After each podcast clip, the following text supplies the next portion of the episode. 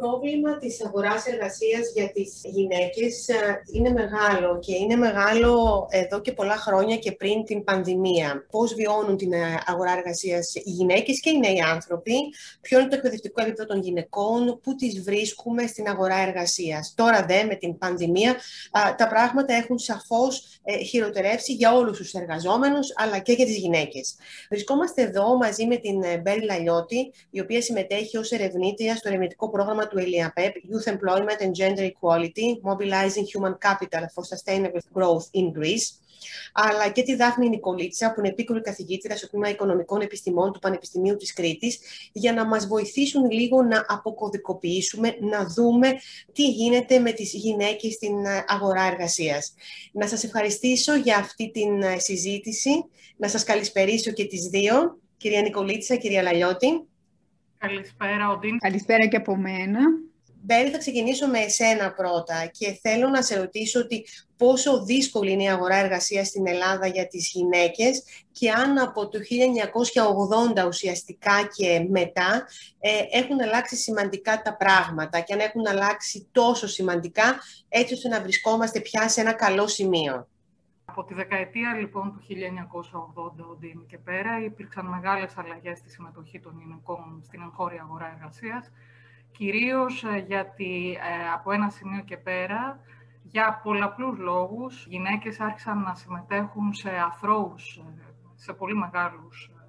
αριθμούς στην αγορά εργασίας. Βέβαια, τελευταία, αν και αυτό αφορά σε κομμάτι της έρευνας το οποίο Τρέχουν τώρα κάποιοι συνάδελφοι, νομίζω και η Δάφνη έχει κάποια συμμετοχή σε, αυτό. Στην ε, περίοδο της ε, πανδημίας φαίνεται ότι όπως και στα χρόνια της ε, πρόσφατης οικονομικής κρίσης, δηλαδή από το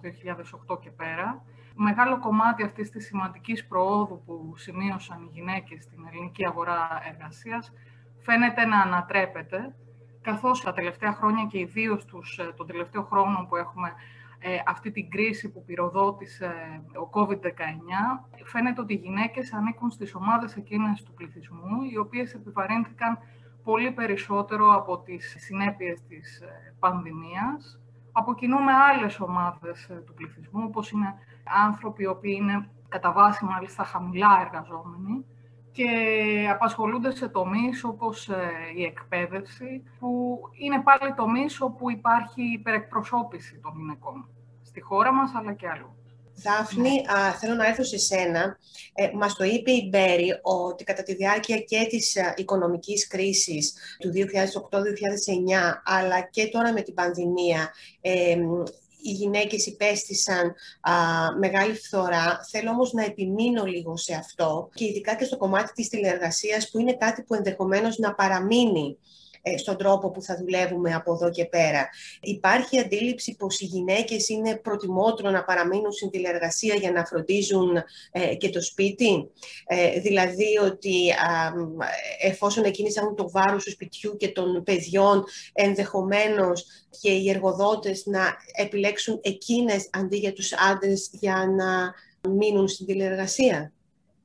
Καταρχήν, ε, να σχολιάσω κάτι και σε αυτά που είπε, ή να προσθέσω μάλλον κάτι σε αυτά που είπε και η Μπέρι. Είναι πράγματι αλήθεια ότι ξεκινώντας από τα τέλη της δεκαετίας του 80 παρατηρούμε μια αυξημένη συμμετοχή των γυναικών στην αγορά εργασίας. Όμως, εκείνο που είναι ίσως λιγότερο γνωστό είναι ότι στη δεκαετία του 60 και ίσως και πιο πριν, η συμμετοχή των γυναικών στην αγορά εργασίας ήταν πολύ ψηλή. Ήταν πιο ψηλή από ό,τι ήταν στη δεκαετία του 90. Και ο λόγος για τον οποίο το αναφέρω αυτό είναι για να δείξω ότι ο λόγος μάλλον το γεγονός ότι η συμμετοχή των γυναικών εκείνη την εποχή ήταν αυξημένη είναι προφανώς διότι ε, οι γυναίκες συμμετείχαν στις αγροτικές δραστηριότητες. Οπότε δεν είναι καταδικασμένες οι γυναίκες από την ελληνική κοινωνία να μην συμμετέχουν στην αγορά εργασίας. Τώρα, ε, ερχόμενοι στο σήμερα, παρατηρούμε ότι από τη δεκαετία του 90 και διαρκώς η των γυναικών βρίσκεται πάνω ε, σε μια αυξητική τάση. Η τάση αυτή συνεχιζόταν με έναν έντονο ρυθμό μέχρι τη χρηματοπιστωτική κρίση, στο οποίο σημείο άρχισε να επιβραδύνεται ο ρυθμός αύξησης της συμμετοχής των γυναικών και θα έλεγα ότι δεν, δεν έπεσε η συμμετοχή των γυναικών, αλλά ας πούμε ότι παρέμεινε περίπου στα επίπεδα που ήταν ε, στις αρχές της δεκαετίας του 2010. Τώρα, ερχόμενοι στην σημερινή πανδημική κρίση, είναι αλήθεια ότι οι γυναίκες υποφέρουν περισσότερο και γιατί αναγκάζονται να επομιστούν το μεγαλύτερο βάρος των εργασιών στο σπίτι και αυτό αποδεικνύεται από πολλά δεδομένα που έχουμε, τόσο για την συμμετοχή ή μη συμμετοχή των γυναικών, όπου ένας από τους λόγους ο οποίος προβάλλεται για τη μη συμμετοχή τους είναι το γεγονός ότι έχουν να φροντίσουν τα παιδιά και τους ενήλικες γονείς, γιατί εκεί λείπει ποιοτική και οικονομικά προσιτή φροντίδα. Ε, και από στοιχεία του χρόνου χρήσης εργασίας, όπου φαίνεται ότι οι γυναίκες ακόμα και αν ήδη συμμετέχουν στην αγορά εργασίας, αναγκάζονται να κάνουν το μεγαλύτερο μέρος των εργασιών του νοικοκυριού.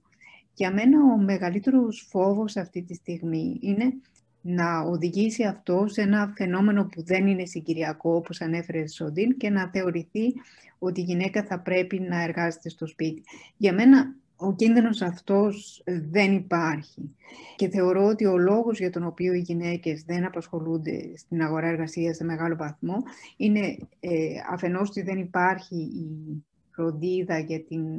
για τα παιδιά και τους ενήλικες γονείς και άρα οι γυναίκες έρχονται να το υποκαταστήσουν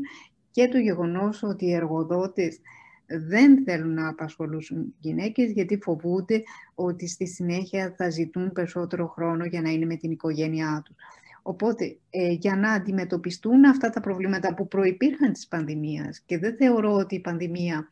ε, τα επηρεάζει πέραν από συγκυριακά, θα πρέπει τα μέτρα που θα ληφθούν να είναι προς την κατεύθυνση της ε, ε άμβλυνσης των δυσκολιών αυτών. Επομένως, θα πρέπει να έρθει το κράτος να καλύψει ένα μέρος των εξόδων του εργοδότη όταν θα είναι να καλύψει την άδεια μητρότητας ή κάτι το οποίο έγινε και πρόσφατα, να δοθεί περισσότερη άδεια ε, στον πατέρα της οικογένειας. Δίνοντας αυτό, όχι μόνο φροντίζει τα παιδιά καλύτερα, αλλά δεν δημιουργείται ένα αντικίνητρο στον εργοδότη να απασχολήσει τις γυναίκες μπορούσα, δεν ξέρω αν θα ναι, μπορούσα... Ναι, Μπέρι, γιατί ήθελα να ρωτήσω και εγώ και το θεσμικό πλαίσιο. Δηλαδή, όλοι γνωρίζουμε ότι ε, ε, είναι υποχρεωμένοι εργοδότες, είναι ίδιοι οι μισθοί των γυναικών και των ανδρών κτλ. Αλλά επί της ουσίας ε, προστατεύει απόλυτα το θεσμικό μας πλαίσιο τις γυναίκες στους χώρους εργασίας; Ο Ντίν, ε, λοιπόν, να σε ευχαριστήσω πολύ για την ερώτηση και να ξεκινήσω όμως προσθέτοντας αυτά που είπε η Δάφνη, αν μου επιτρέπετε ότι ένας από τους λόγους, γιατί αναφέρθηκε η Δάφνη μεταξύ άλλων στην, ε, στον τρόπο ε, με τον οποίο οι γυναίκες και ε, το ότι οι γυναίκες κατά βάση απασχολούνται περισσότερο στο σπίτι και στην οικογένεια από ότι οι άνδρες ενδεχομένως συνδέεται με τις επιπτώσεις πανδημίας. Και είναι αλήθεια ότι ένας από τους λόγους που εικάζουμε ότι οι γυναίκες είναι ανάμεσα στα μεγαλύτερα θύματα της κρίσης, μαζί με ανθρώπους οι οποίοι απασχολούνται στην άτυπη αγορά εργασίας και σε τομείς οικονομίας που είναι χαμηλά αμοιβόμενοι, όπως, είπα, όπως είναι η εκπαίδευση και άλλου τύπου τέτοιες υπηρεσίες. Έχει να κάνει ακριβώς με το ότι οι γυναίκες απασχολούνται κατά πολύ περισσότερο από ότι στο σπίτι σε σχέση με τους άνδρες και μάλιστα υπάρχουν στοιχεία από πρόσφατη έρευνα του Eurofound, το οποίο είναι το Ινστιτούτο το οποίο ασχολείται με ζητήματα που αφορούν στις συνθήκες ε, διαβίωσης και συνθήκες που επικρατούν στην αγορά εργασίας. Που τι μας δείχνει η έρευνα αυτή μεταξύ άλλων, μας δείχνει ότι ειδικά στην περίπτωση της Ελλάδας ε, υπάρχει πολύ μεγάλη διαφορά στο χρόνο που αφιερώνουν οι άνδρες και οι γυναίκες στην ε, δουλειά, στη λεγόμενη δουλειά στο σπίτι, η οποία είναι μάλιστα και κατά βάση απλήρωτη. Η διαφορά ανέρχεται στις 14 ώρες εβδομαδιαίως. Ένας λοιπόν από τους λόγους που οι γυναίκες γενικότερα, αλλά ιδίως στην περίπτωση της Ελλάδας, επλήγησαν από την, αναμένεται ότι είναι ανάμεσα στα μεγαλύτερα θύματα της πανδημίας, είναι ακριβώς αυτή, αυτή η άνηση συμβολή, των, συμβολή τους ε, στο σπίτι και στην οικογένεια σε σχέση με τους άνδρες, αλλά επίσης, αν μου επιτρέπετε να συνεχίσω για να το συνδέσω με τις πολιτικές, στην οποία έκανε μια αναφορά προηγουμένως η Δάφνη, αλλά επίσης το ότι κάποια από τα μέτρα που ελήφθησαν με στόχο τον περιορισμό των υγειονομικών συνεπειών του, του COVID-19 ε, είχαν ως αποτέλεσμα να πληγούν κατά βάση γυναίκες για, λόγω αυτής της ενασχόλησης περισσότερο με το σπίτι και τα μέλη της οικογένειας, που δεν είναι μόνο τα παιδιά, είναι και οι ηλικιωμένοι. Δηλαδή, κατά βάση το ότι έκλεισαν τα σχολεία, οι ηλικιωμένοι παππούδες, οι γιαγιάδες δεν μπορούσαν πλέον να αφιερώσουν τον ίδιο χρόνο για λόγους υγειονομικού ενδιαφέροντος, έπρεπε να μείνουν μακριά από τα παιδιά. Άρα οι γυναίκες ε, επιβαρύνθηκαν ακόμη περισσότερο με καθήκοντα στο σπίτι και στην οικογένεια, με τα οποία ήδη ήταν περισσότερο επιβαρημένες. Και να πω επίσης, πρωτού ε, κλείσω μιλώντας για το θεσμικό πλαίσιο, να πω επίσης ότι ένα σημαντικό ζήτημα άλλο που αφορά στο γιατί οι γυναίκες είναι ανάμεσα στα μεγαλύτερα θύματα των διακρίσεων στην Ελλάδα. Έχει ακριβώς να κάνει ε, με τις διακρίσεις που πιστεύουμε ότι εν μέσω της ε, πανδημίας πιθανότατα ενισχύθηκαν. Ε, εκτιμούμε ότι πιθανότατα ενισχύθηκαν, όπως και επίσης με το γεγονός ότι όπως δείχνουν στοιχεία μιας έρευνας της Ευρωπαϊκής Κοινωνικής Έρευνας, του γύρου 4 της Ευρωπαϊκής Κοινωνικής Έρευνας, το 2008, που 49% ε, των ε, ερωτωμένων, ε, αυτών που απάντησαν με βάση περιπτώσεις ερωτήσεις Ευρωπαϊκής Κοινωνικής Έρευνας στην Ελλάδα, συμφωνούσαν με τρόπο ισχυρό ή λιγότερο ισχυρό ότι οι γυναίκες πρέπει να μην εργάζονται στην, στην αγορά εργασίας, δηλαδή να,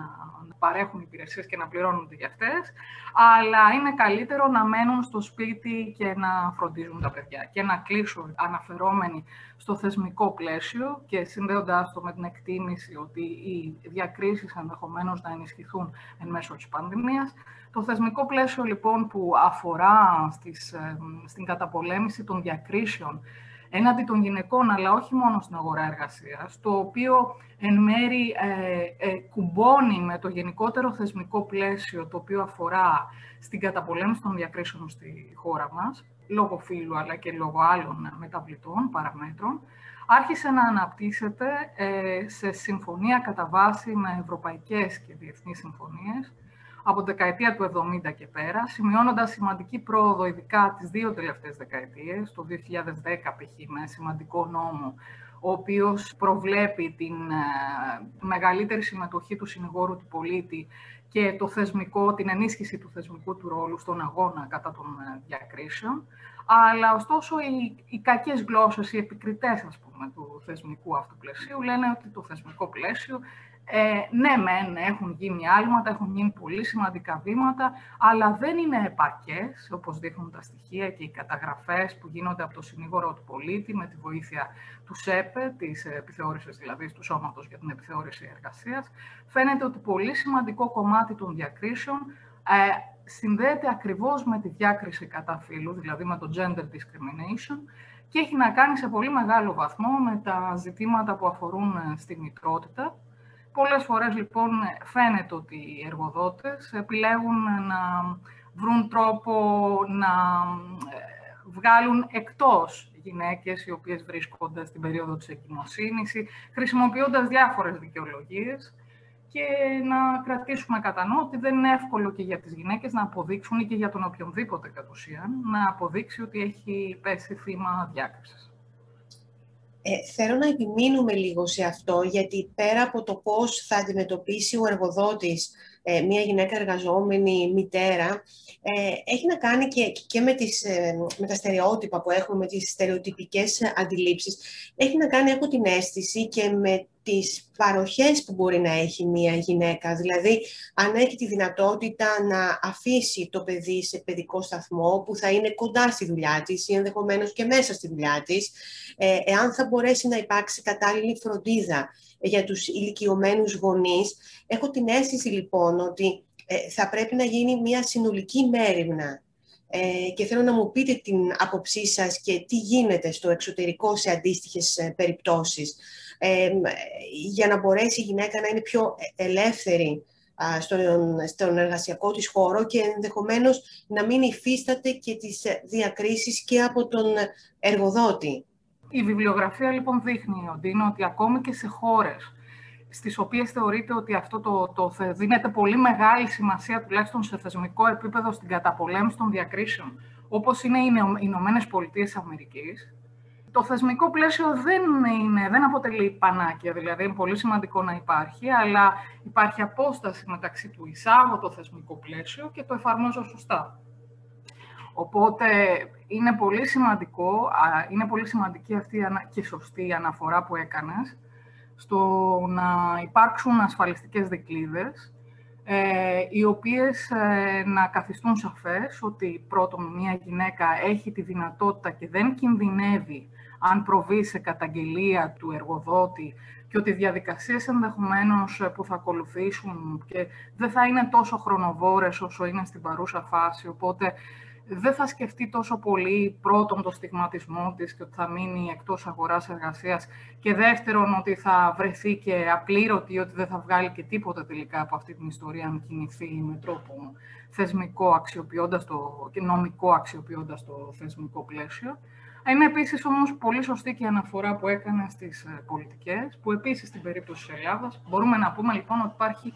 μια ομπρέλα πολιτικών. Ε, το πιο κλασικό παράδειγμα είναι οι πολιτικές ε, που αφορούν στην εναρμόνιση, όπως λέγεται, στη συμφιλίωση επαγγελματικής και της οικογενειακής ζωής, αλλά και πολιτικές που αφορούν στην παιδική φροντίδα και άλλες, ακόμα και οι πολιτικές που συχνά είναι πολύ αμφιλεγόμενες, που αφορούν στην εισαγωγή της λεγόμενης ευελιξίας στην αγορά εργασίας, συμπεριλαμβανομένης της τηλεργασίας, δηλαδή ρυθμίσεων που ε, βρέθηκαν στο επίκεντρο εν μέσω της ε, πανδημίας. Οι πολιτικές αυτές στην Ελλάδα, λοιπόν, σημείωσαν επίσης πολύ σημαντική πρόοδο από τη δεκαετία του 80 ιδιαίτερως και μετά, αλλά και πάλι πολυπόμαστε σημαντικά σε πολλούς ε, δείκτες και ας μην ξεχνάμε ότι εν μέσω της πρόσφατης οικονομικής κρίσης, από το 2008 και πέρα, σε κάποιες περιπτώσεις, όπως τις περιπτώσεις των πρεφωνηπιακών σταθμών, δηλαδή πολιτικών που επηρεάζουν με τρόπο άμεσο ε, και λογικό την απασχόληση την, και τη συμμετοχή των γυναικών στην αγορά εργασίας, ουσιαστικά τα κοινοτικά κονδύλια όπως το ΕΣΠΑ έχασαν, ε, έσωσαν τη χαμένη τιμή της, των, των, ε, της πολιτικής, καθώς ε, την περίοδο εκείνη υπήρξαν πολύ σημαντικές ε, περικοπές και πίεσης στις, στους στις, ε, στους φορείς τοπικής αυτοδιοίκησης οι οποίοι χειρίζονταν τέτοιου τύπου πολιτικές. Άρα το εν κατακλείδη, το διατάφτα είναι ότι παρά τη πολύ σημαντική πρόοδο που έχει γίνει σε τέτοιες πολιτικές και παρά το γεγονός ότι υπάρχει θεσμικό πλαίσιο που προστατεύει τις γυναίκες από τις διακρίσεις στην αγορά εργασίας, στην πρώτη περίπτωση υπάρχουν ακόμη, χρειάζονται ακόμη σημαντικά βήματα, υπάρχουν πολλά που μπορούν να γίνουν για να βελτιωθούν οι πολιτικές αυτές και η γυναίκα ουσιαστικά να έχει ίσα δικαιώματα με τους άντρες για την πρόσβαση στην αγορά εργασίας και οι εργοδότες να μην σκέφτονται ακόμη και αν ε, δεν το παραδέχονται με τρόπο εύκολο ότι δεν θα προσλάβουν μια γυναίκα, ειδικά αν είναι στη λεγόμενη ηλικία που ενδέχεται να μείνει έγκυος, ότι δεν θα αποκλείσουν μια γυναίκα από, από πρόσληψη ενώ στη δεύτερη περίπτωση πρέπει το θεσμικό πλαίσιο να εφαρμόζεται με τρόπο περισσότερο αυστηρό, δηλαδή να υπάρχουν, όπως είπα, οι δικλείδες εκείνες που δεν θα αποτρέπουν μία γυναίκα εργαζόμενη, η οποία έχει υποστεί διάκριση στην αγορά εργασίας, ε, να καταγγείλει το περιστατικό αυτό. Θα ήθελα να δούμε λίγο το εκπαιδευτικό επίπεδο των, των γυναικών ε, σήμερα και σε ποιους κλάδους, αν υπάρχουν αυτά τα στοιχεία, σε ποιους κλάδους και επαγγέλματα κυρίως απασχολούνται. Και ένα υποερώτημα σε αυτό είναι, ε, βλέπουμε ότι στην Ελλάδα γενικά στις υψηλές θέσεις, αλλά και στην πολιτική και στη Βουλή και στις κυβερνήσεις, είναι περιορισμένη η παρουσία των, των γυναικών. Ε, πώς εξηγείται αυτό; Είναι και αυτό ζήτημα πια στερεοτυπικό; Είναι, είναι θέμα αυτό που λέμε ότι η πολιτική θέλει πάρα πολύ χρόνο ε, και όταν έχεις οικογένεια και επομίζεσαι και το βάρος της οικογένειας είναι πολύ δύσκολο ε, μια γυναίκα, για μια γυναίκα να το συνδυάσεις και να είναι πολύ ευκολότερο σε έναν άντρα. Δάφνη; Χαίρομαι πολύ που συζητάμε αυτό, γιατί θεωρώ ότι αυτό είναι το βασικό πρόβλημα. Δε, για μένα το πρόβλημα δεν είναι το ποσοστό συμμετοχής των γυναικών. Το πρόβλημα είναι η έλλειψη της παρουσίας των γυναικών στις υψηλές θέσεις εργασίας. Αν οι γυναίκες ήταν παρούσες στις υψηλές θέσεις εργασίας και άρα υπήρχε προοπτική να εξελιχθεί μια γυναίκα διαχρονικά από μια χαμηλότερη θέση σε μια υψηλότερη θέση εργασίας, τότε δεν θα σταματούσε την παρουσία της στην αγορά εργασίας. Η παρουσία της στην αγορά εργασίας σταματάει ακριβώς επειδή δεν υπάρχει προοπτική εξέλιξής. Και οι κλάδοι στους οποίους, ή τα επαγγέλματα τα οποία ανέφερες, ε, η πολιτική, η βουλή κτλ. δεν περιορίζονται εκεί. Αν πάει κανείς ε, στα πανεπιστήμια θα δει ότι η παρουσία των γυναικών είναι πολύ χαμηλή και όχι μόνο σε τμήματα ε, ας πούμε, όπως του Πολυτεχνείου και σε άλλα ε, τμήματα η παρουσία των γυναικών ε, στην Ελλάδα, στα μέλη ΔΕΠ, είναι πάρα, πάρα πολύ χαμηλή. Και γι' αυτό ακριβώς το λόγο ανέφερα και το γεγονός ότι στο παρελθόν όταν οι εργασίες ήταν αγροτικές δεν είχαν πρόβλημα οι γυναίκες να συμμετέχουν στην αγορά εργασίας. Το πρόβλημα ξεκινάει από τη στιγμή που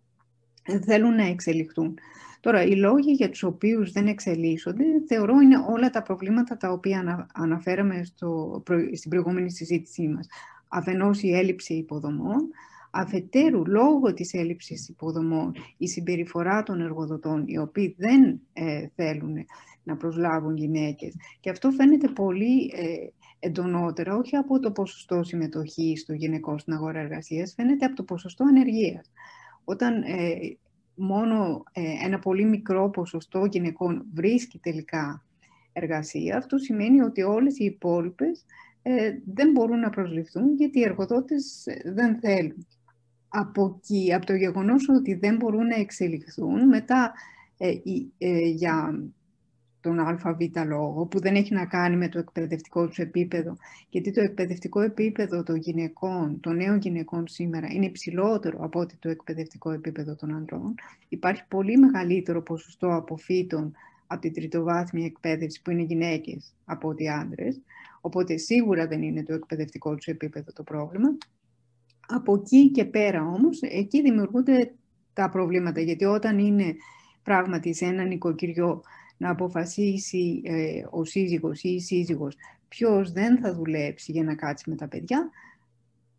αυτόματα είναι ορθολογική η απάντηση ότι δεν θα δουλέψει αυτός που παίρνει τα λιγότερα χρήματα. Εάν αυτός είναι η γυναίκα, τότε αυτό διονύζει το πρόβλημα, γιατί ε, παραμένει η γυναίκα στο σπίτι, άρα ανακόπτει τη σταδιοδρομία της, άρα μετά ε, το πρόβλημα εξελίσσεται με τον προδιαγεγραμμένο τρόπο. Άρα η έμφαση, κατά τη γνώμη μου, πρέπει να δοθεί ακριβώς σε αυτό το οποίο ανέφερες, ότι πρέπει οι γυναίκες να αρχίσουν να εκπροσωπούνται στις ψηλές θέσεις της ιεραρχίας. Και για να γίνει αυτό θα πρέπει το κράτος να συνδράμει μέσω των πολιτικών του για την ε, εξασφάλιση της φροντίδας ε,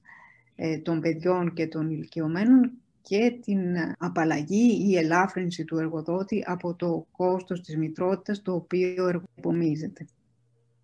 Αυτό συμβαίνει σε άλλες ευρωπαϊκές χώρες και ας μην πάμε στη Σκανδιναβία που ενδεχομένως είναι πολύ διαφορετική από εμάς και αποτελεί ένα τύπου πρότυπο, αλλά να πάμε στην Ισπανία ή στην Ιταλία. Στην Ισπανία, ας πούμε, βλέπουμε στις ε, κυβερνήσεις, πολλές φορές είναι περισσότερες και γυναίκες από τους άντρες. Εκεί υπάρχει αυτό το πλαίσιο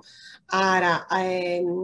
το οποίο θα μπορούσε και η Ελλάδα να το, να το αντιγράψει. Ε, ε, θέλω να πω ποιες είναι οι διαφορές με άλλες χώρες του Νότου, που ενδεχομένως να υπάρχουν αυτού του τύπου τα στερεότυπα. Βλέπουμε όμως πολλές, μα πολλές περισσότερες γυναίκες σε σημαντικές θέσεις, σε θέσεις ευθύνης. Δεν υπάρχει, στον ίδιο βαθμό, ε, δεν υπάρχει στον ίδιο βαθμό στην Ισπανία. Η Ιταλία δεν είναι καλό παράδειγμα. Η Ιταλία είναι ε, περίπου στην ίδια κατάσταση με εμάς, αν όχι λίγο χειρότερα. Ε, οι Ισπανοί όμως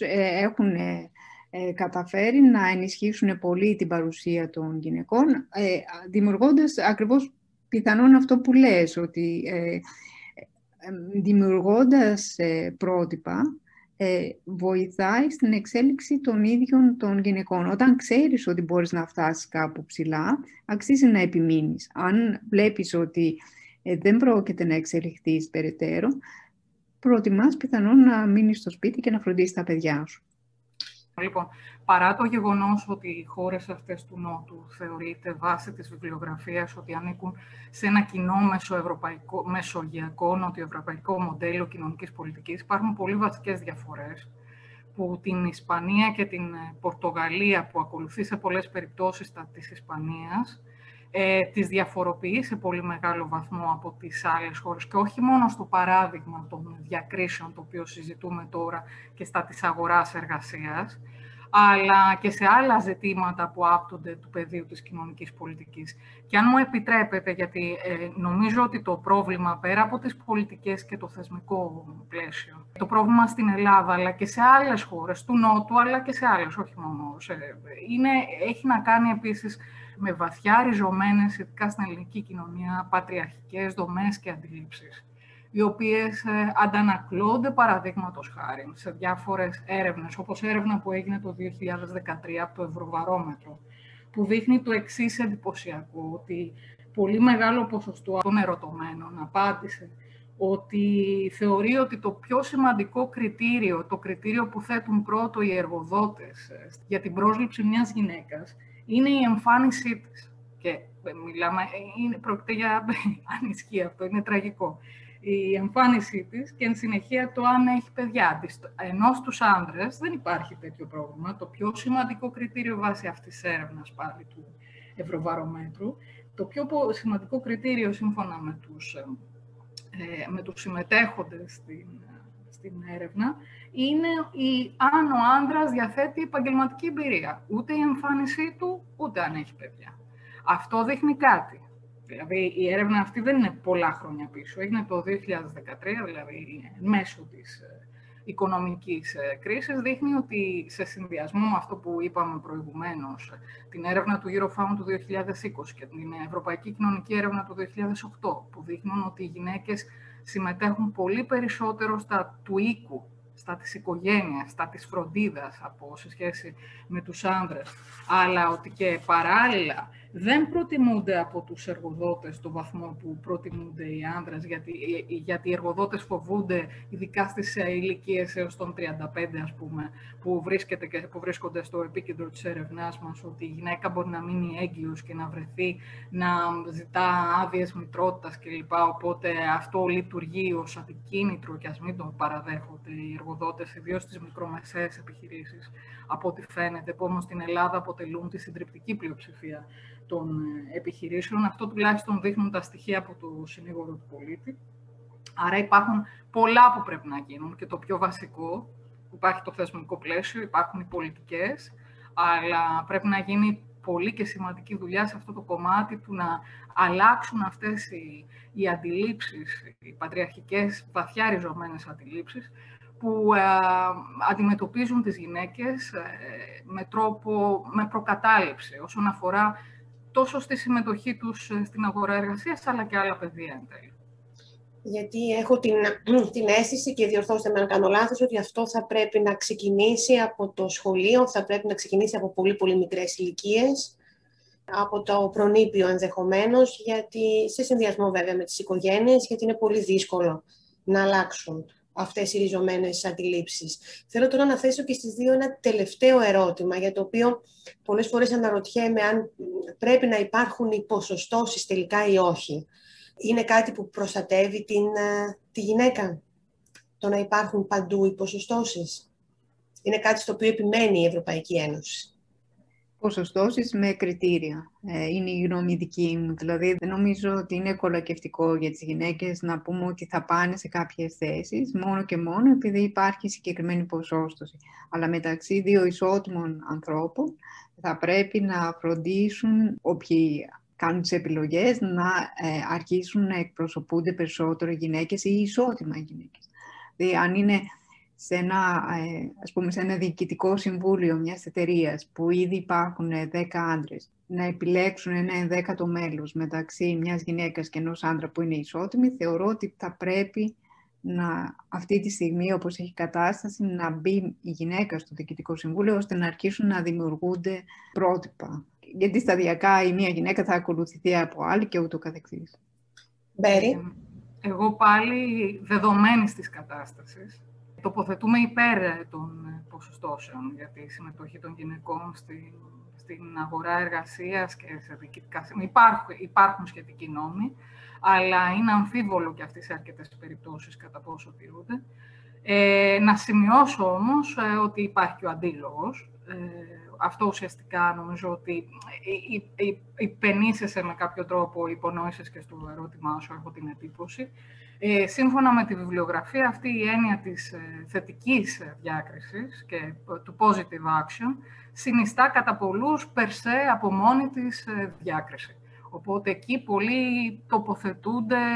κατά, λέγοντας ότι εν τέλει δεν είναι και τόσο κολακευτικό το να υπάρχουν, όπως είπε και η Δάφνη, ποσοστώσεις σε μεγάλη έκταση εκτενής και χωρίς κριτήρια. Εγώ προσωπικά τοποθετούμε όμως, ε, λαμβάνοντας υπόψη την ε, πραγματικότητα, ε, τοποθετούμε υπέρ των ποσοστώσεων για τη συμμετοχή των γυναικών σε διάφορες θέσεις στην αγορά εργασίας. Θέλω να σας ευχαριστήσω πολύ και τις δύο για αυτή τη συζήτηση και ελπίζω σύντομα να τα ξαναπούμε και τα, τα δεδομένα μας να είναι καλύτερα όσο θα περνάμε και τη μεγάλη κρίση της πανδημίας. Ευχαριστώ πολύ. Ότι ευχαριστούμε.